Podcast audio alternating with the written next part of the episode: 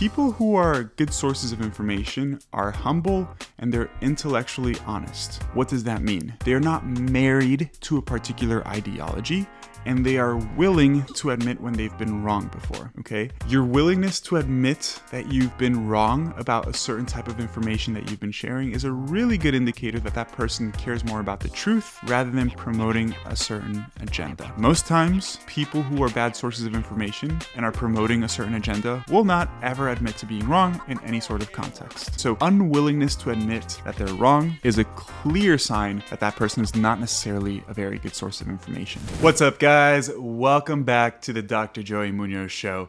Today's episode is really exciting. I'm going to be talking about red flags that you guys should be looking out for when determining whether or not somebody's a good source of information on social media. Before we get into it, though, I just wanted to thank you all for supporting the podcast. I started the show, what, like three months ago now? Two and a half months, depends on when I drop this episode. And as I'm recording this, we've just hit 10,000 downloads on the podcast. It's growing a lot quicker than I ever thought it would. Honestly, it always blows my mind to think that there's people out there around the world that want to listen to the stuff that I have to say that I'm recording literally in my kitchen.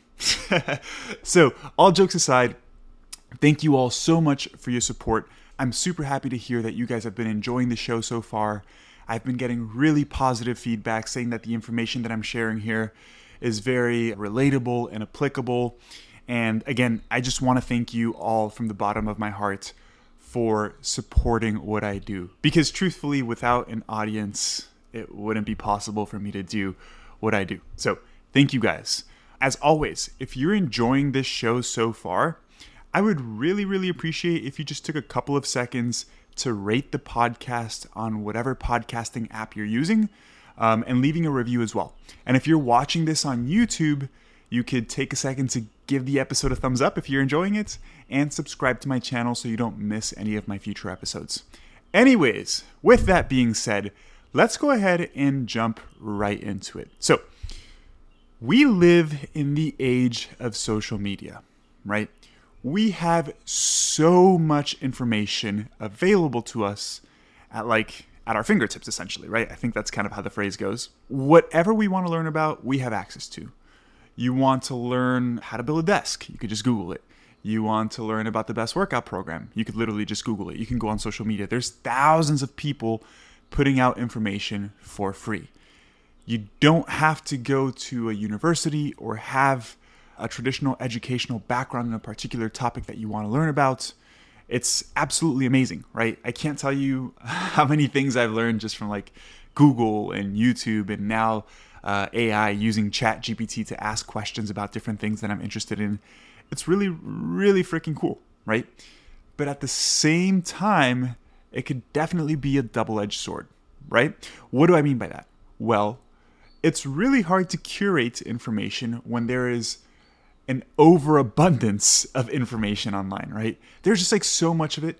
There are thousands, if not hundreds of thousands. I don't know the exact numbers, so don't quote me on that.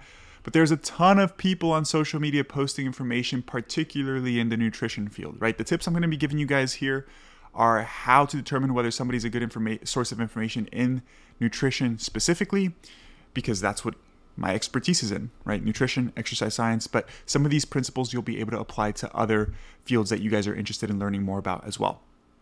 That being said, it's a double edged sword because although there's a ton of really good information online, there's equally just as much bad information, unfortunately, right? People are trying to make a quick buck. It's pretty easy to make some money online if you push some sort of shitty information and then sell a product that is the solution to whatever shitty information you're putting out. And unfortunately for the consumer, you, the person listening, it can be pretty hard to determine if the person is telling the truth, if they're lying, right? Especially in the field of nutrition, how do you know if somebody's telling the truth or not if you don't have a formal educational background in the nutrition space, right? So, that being said, what I want to do in this episode is share with you what I consider five red flags that you should absolutely look out for that are going to help you determine whether or not somebody's a good source of information. Okay, let's go ahead and start with the first one. The first red flag is somebody's educational background, okay? First and foremost, a formal education in nutrition is certainly not mandatory, but it is very, very helpful, right? I have my PhD specifically in nutrition sciences, right? As I just mentioned before, you can certainly educate yourself without having a formal education, but having a formal education in the space of nutrition or exercise science is just a, a, good reinforcement that the person has a good base of knowledge when it comes to these topics.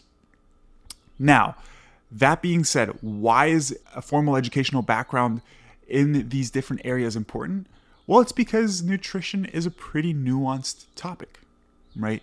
There's a lot that goes into learning about nutrition. You have to know about physiology, you have to know about metabolism, you have to know about food, you have to know about how food interacts with the body, you have to know the nuances of nutritional research. It's not that simple, right? People tend to think it's really simple and it's actually quite complex.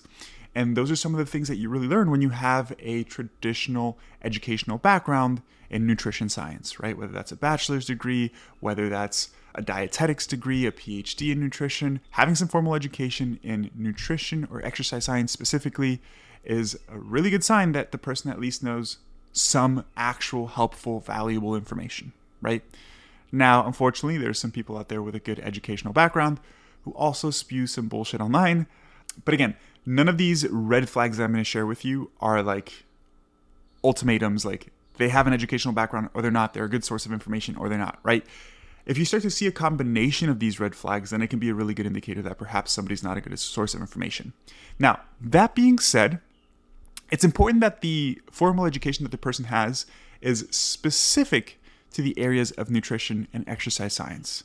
Because just because somebody's a doctor or has a PhD does not automatically make them an expert in the field of nutrition that's another little nuance to really think about, right? Because there are a ton of medical doctors, a ton of chiropractors, and sincerely a ton of PhDs online who have pretty big followings who unfortunately put out a bunch of really shitty information when it comes to nutrition science.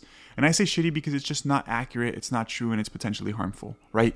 Uh, there's a huge medical community behind the low carb movement where like they really think that eating carbohydrates is bad for your health and it's not. They're actually quite quite healthful, right? And uh, I've made episodes on that. I'm not going to go into the specifics of carbohydrates, but just because somebody has a medical degree or has a PhD does not automatically make them a source of good nutrition information. Keep in mind, the person's educational background should be specific in the field of nutrition. I would trust somebody with a bachelor's degree in nutrition sciences before I would trust uh, a med- medical doctor to talk about nutrition if they aren't specifically trained in the field of nutrition.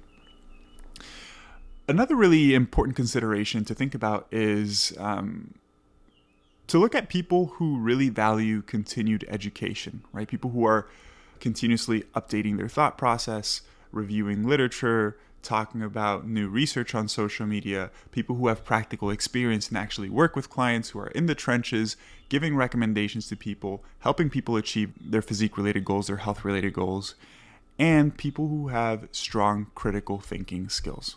Right? First red flag again is educational background. Ideally, somebody who's giving you information about nutrition has a formal background in nutrition. And again, formal background, formal education does not mean being a doctor, being a PhD, right?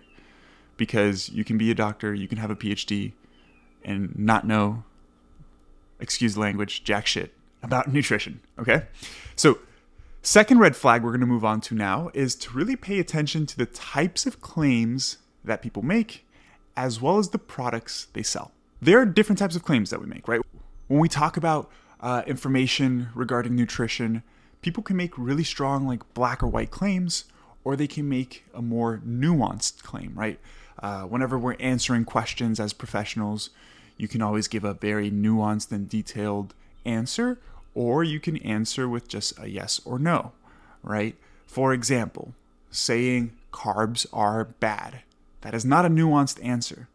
That is a very black and white answer saying you need to take X supplement because of blank outcome is a fairly black and white answer. It's not nuanced whatsoever, right? I think the best example that comes to mind here is uh, the topic of sugar, right?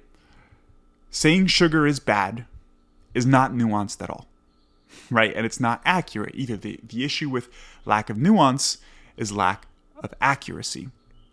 So, again, there's a ton of people online who just make blanket statements like sugar is bad. Do not eat sugar.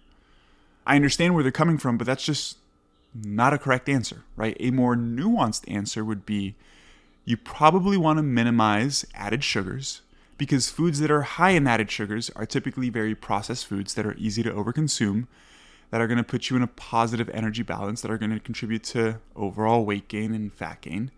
That being said, natural sources of sugar, like fruits, are not something you have to worry about. And if we look at the literature, there's actually a very positive relationship between fruit consumption, which is high in sugar, and positive health outcomes. Furthermore, in certain contexts, like sports specific contexts, added sugars may actually be beneficial for fueling performance. That's a much more nuanced answer to the question of is sugar bad? Right? So, in general, you want to avoid people who are making blanket statements not providing any nuance, saying this is bad, this is good, do this, don't do that. Because everything when it comes down to nutrition is fairly nuanced, and there is typically no just black and white answer that fits every single context. So the context really matters, and people who are bad sources of information are really bad at providing context. Um, they're really bad at, at admitting that the advice that they're sharing may not be appropriate in certain contexts right? For example, um, I was going to say carnivores will never admit that in some situations carnivore diet is not appropriate, but I would say there's no situation in which a carnivore diet is appropriate. But let's say uh, the vegan community, right? Some some people who are very like hardcore vegans will never admit that in some situations it can be healthy to consume meat or dairy, right? So they lack context, they lack nuance. If somebody never puts things in context, never provides nuance, they're likely not a good source of information. Are you tired of spending countless hours grocery shopping, cooking, and preparing your meals? I get it. Time is precious, and that's where Icon Meals comes into play. I've partnered with Icon Meals to bring you delicious, macro friendly, and high protein meals that will make it easier than ever for you to achieve your fitness goals. I understand that you may have hesitations over the cost of a meal prep service compared to cooking food at home. But let's face it, how often do you spend more money eating out because you didn't have time to prepare your food at home, anyways? With Icon Meals, you not only save time, but you invest in your health. These meals are carefully crafted to be healthier and more in line with your fitness goals than most of the food that you eat out, anyways. So why wait? Visit iconmeals.com and explore their wide array of mouth-watering meals. And as a special bonus for listening to this podcast, use code Joseph10 at checkout for a special discount off of your order. By the way, you can find all of the necessary links in the description of this podcast. Don't let time be a barrier to your success. Choose Icon Meals and fuel your journey towards a healthier, fitter you. Now, aside from nuance, definitely watch out for like radical, outlandish claims, right? Liver King, and I don't like calling people out by their names, but this guy needs to be called out. Liver King, for example, is a perfect example of this, making outlandish, ridiculous claims, saying that you have to eat raw testicles and raw liver in order to be a man and like be super muscular. And actually, for those of you guys that haven't listened to Liver King, just look up Liver King on Instagram. It's very entertaining. He sucks in terms of like actual information he provides, but it is very entertaining. And so the whole thing was that this guy for like a year built up a huge following on Instagram, over a million followers, was promoting eating raw testicles and, and raw liver. And then he said, you know, if you don't eat those things, I actually have a raw organ supplement, a capsule, that he was selling, right? And so he made millions of dollars off of this. And then it came out, and, and the whole the whole claim was that like he has a really amazing body, and it's that the way he eats and the way he lives is like what's promoting him having the body that he has. And then it came out that he was spending over ten thousand dollars per day on performance enhancing drugs not per day, sorry, $10,000 per month on steroids, right? And he actually lied about steroid use for that whole year until he was caught. And then he said, I'm sorry, but like, dude, you've been lying, right? So a lot of these people will make very ridiculous, ridiculous claims like you have to eat raw liver and raw testicles to be a man, which is a ridiculous statement. Um, so if people are making like outlandish, ridiculous statements, or they have like a secret cure or a secret intervention for like whatever your issue is that nobody else knows about and the evidence-based community doesn't know about, they're not a good source of information.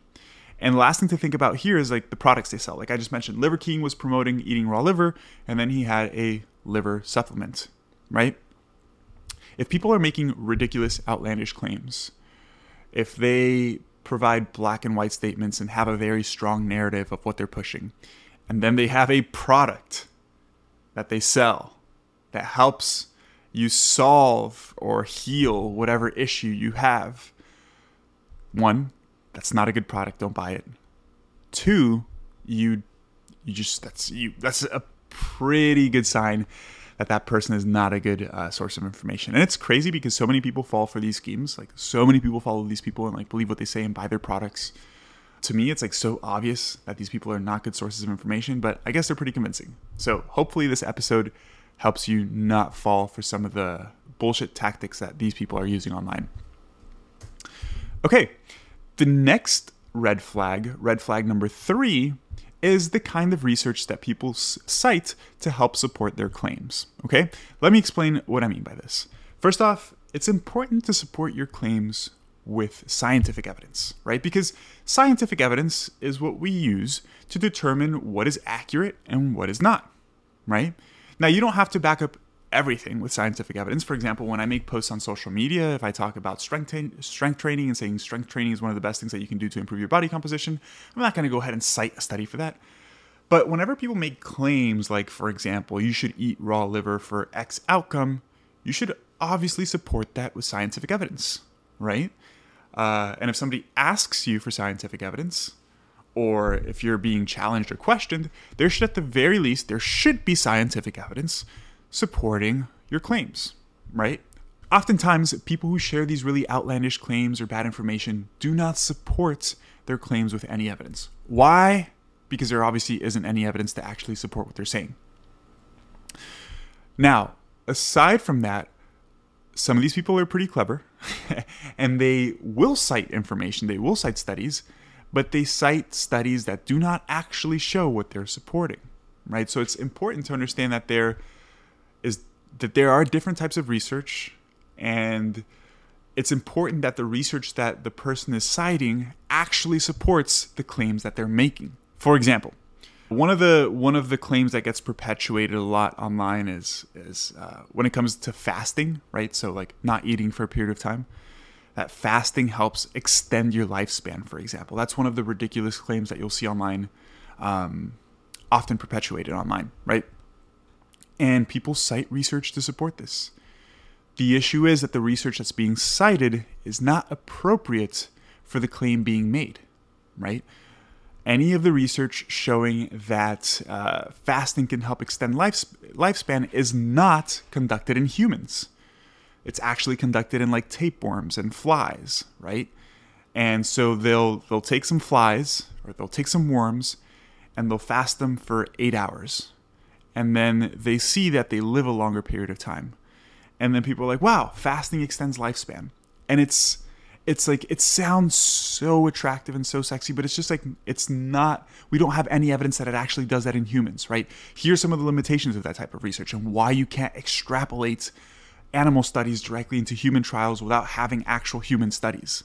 You can't extrapolate because first off, the life cycle or the lifespan of a fly or a worm might be 24 hours, 48 hours, right?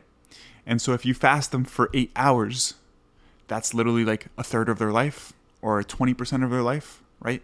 So that fasting protocol is vastly different than fasting for eight hours in a human, right? If you fast an insect that lives 24 hours, if you fast them for eight hours, that would be equivalent to fasting a human for a third of their life. Let's say that person's going to live till they're 90, that's fasting for 30 years. Guess what? If you don't eat for 30 years, you're dead well before that. So the protocols are not necessarily applicable, and so therefore we can't extrapolate the results of those kinds of studies, right? In general, there are different types of studies. There are human st- studies, there are animal studies, and there are cell culture studies. Animal studies and cell culture, culture studies are not useless. They provide us with really good uh, information to understand perhaps what's going on. But in order to make a claim that something happens in humans, you have to have human outcome data. Okay? And there are three types of, of studies that I think um, give us a really good picture uh, as to whether or not something is real or not, whether something is a true claim or a false claim in humans, right? First off is clinical trials. Clinical trials are when you take a when you take a group of people, you give them a certain intervention and you see the outcome, right? So if I take a group of 50 people and I give them creatine and I see if creatine helps with building muscle, that would be an appropriate study to say that creatine helps build muscle, right? So those are clinical interventional trials. Then we have cross sectional studies. Cross sectional studies really uh, look at one, one uh, time point and look at the relationship between different variables. And now, r- the word relationship means the same thing as like a correlation, right? And correlation does not mean causation, but it does help paint a picture. For example, the benefits of cross sectional studies is that you can typically analyze data from a way bigger population sample, from a way bigger sample size than a clinical trial because it's not as expensive. So you could look at the relationship of like total cholesterol levels and cardiovascular disease amongst 100,000 people, right? So these cross sectional studies help uh, essentially paint a picture of what may be going on, what kind of relationship is going on between different variables. And Aside from clinical trials, cross sectional trials, we also have what are called meta analyses.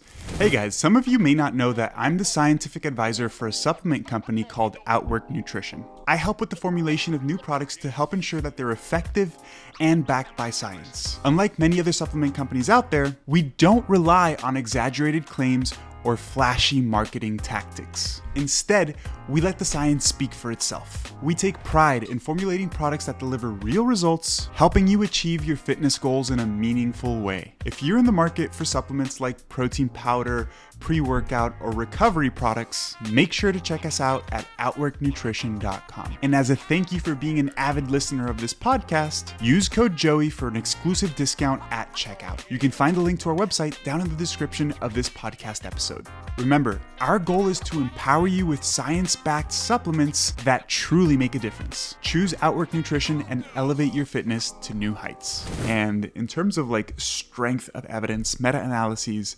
um, are what we consider the strongest form of evidence, right? We have meta analyses, then the clinical trials, and then the cross sectional data below that. If there are meta analyses showing that a particular outcome or a particular intervention results in a particular outcome, then that's a pretty good indicator that it's a true claim and it's a good source of information, right? So, a meta analysis, what it is, is a collection of clinical trials um, to see if the outcome is robust, right? So, there are studies on creatine in young adults. There are studies of creatine in older adults. There are studies of creatine um, with low volume training, with high volume training, etc. And then you would culminate all of this data and do like one large study on all of these studies that have been collected. So, guys, whenever you assess whether or not somebody's a good source of information, make sure that they're citing appropriate research to support their claims whenever they make any sort of like a hardcore scientific claim, right? And make sure that the research that they are using is the appropriate type of research to support their claim. Now, I will admit, if you don't have a formal background in nutrition research or in research in general, it's hard to determine whether the research is appropriate or not. But in general, just try to make sure that the studies that they're referencing are done in humans and it's actually looking at the stuff that they're saying it's looking at, if that makes sense. Okay, the fourth red flag, and this is huge, is the person's willingness to admit mistakes and their humility. Okay? People who are good sources of information are humble and they're intellectually honest. What does that mean? They are not married to a particular ideology and they are willing to admit when they've been wrong before. Okay? Your willingness to admit that you've been wrong about a certain type of information that you've been sharing is a really good indicator that that person cares more about the truth rather than promoting a certain agenda, right? Most times, people who are bad sources of information and are promoting a certain agenda will not ever admit to being wrong in any sort of context. Okay, and again, that goes back to what we were saying at the beginning in terms of blanket statements, like without any context, right? These sorts of people are going to give you black and white statements. They're not going to admit when they're wrong. They're not willing to admit that in certain situations their advice is not um, applicable, etc. Right? So, unwillingness to admit that they're wrong is a clear sign that that person is not necessarily a very good source of information, right? Every every single expert has made mistakes, right? and we've all had to correct our thinking at one point or another. I've been wrong about things a number of times, right? I've been wrong about low carb diets. I used to think that eating low carb was more beneficial for fat loss, and now it's pretty evidently clear that the opposite is true. I used to think that you had to chug some protein and some carbohydrates immediately after training because of the post workout anabolic window. Um, and I thought that if you didn't get that in within 30 minutes, you were wasting your workout. I was wrong about that. I've admitted that. I used to think that muscle confusion was a thing. I was wrong about that, right?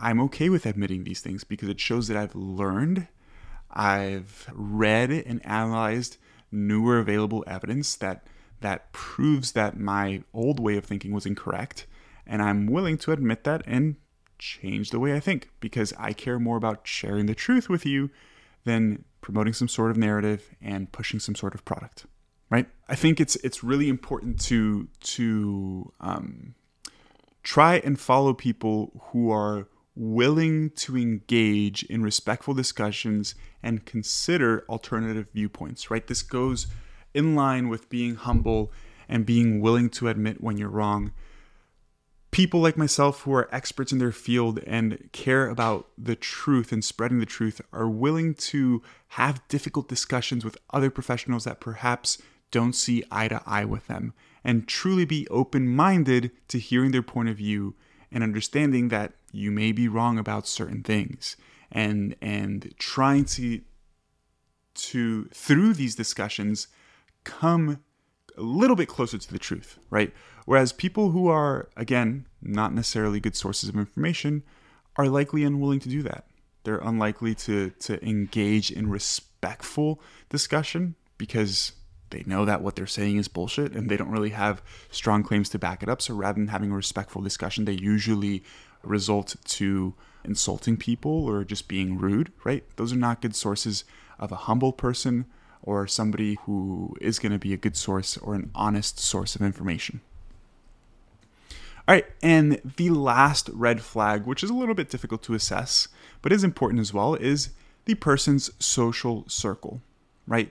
If you notice on social media, your favorite influencers, they have a tight knit circle of, of a group of people, right? They interact with certain people on a regular basis, they share certain people's uh, content on their stories, um, they collaborate with certain people. It's really important to pay attention to that, right? Because good sources of information are going to collaborate and and socialize with other people who are good sources of information, right?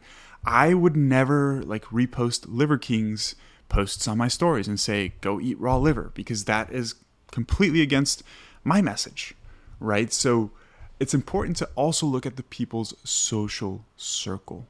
People who are promoting good information are going to socialize and promote other people who post good information. People who post shitty information are only going to to uh, to support and collaborate with p- other people who are promoting the same message that they are and they're promoting shitty information right? There's a reason why like the vegan community is so strong knit uh, particularly the vegans that that really think that eating any sort of animal product is bad for your health. I'm not talking about from an ethical standpoint here. That's a completely different conversation uh, there's a reason why the carnivore community is so tight knit within the carnivore community right and it's because they have a certain narrative, they don't want to see other viewpoints, they're not open minded, and so they only socialize with people within that circle. So, again, final red flag is the person's social circle.